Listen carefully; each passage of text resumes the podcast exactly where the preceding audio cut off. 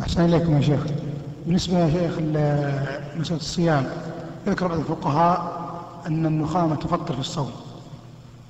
طيب هل ممكن نقيس عليها شيخ الصلاة؟ بيع النخامة في الصلاة هل يفسد الصلاة باعتبار أنه أولا بارك الله فيك الفقهاء ما أجمعوا على هذا.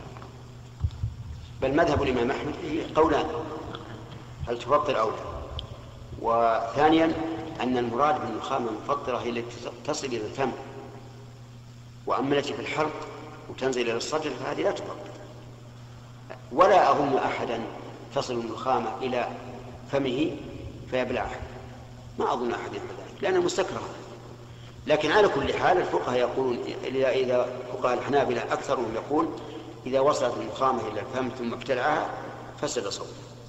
وقياس ذلك أنه إذا حصل ذلك في الصلاة بطلت الصلاة إذا قلنا إن هذا بمعنى الأكل. لكن لا لم يمر علي أنهم ذكروا ذلك في الصلاة. مع أن القول بأنها تفطر إذا وصلت إلى الفم وابتلعها فيه نظر. لأن هذا لا يسمى أكلا ولا شربا ولم تخرج من من يعني ولم تدخل إلى جوفه بل لم تزل في في جوفه.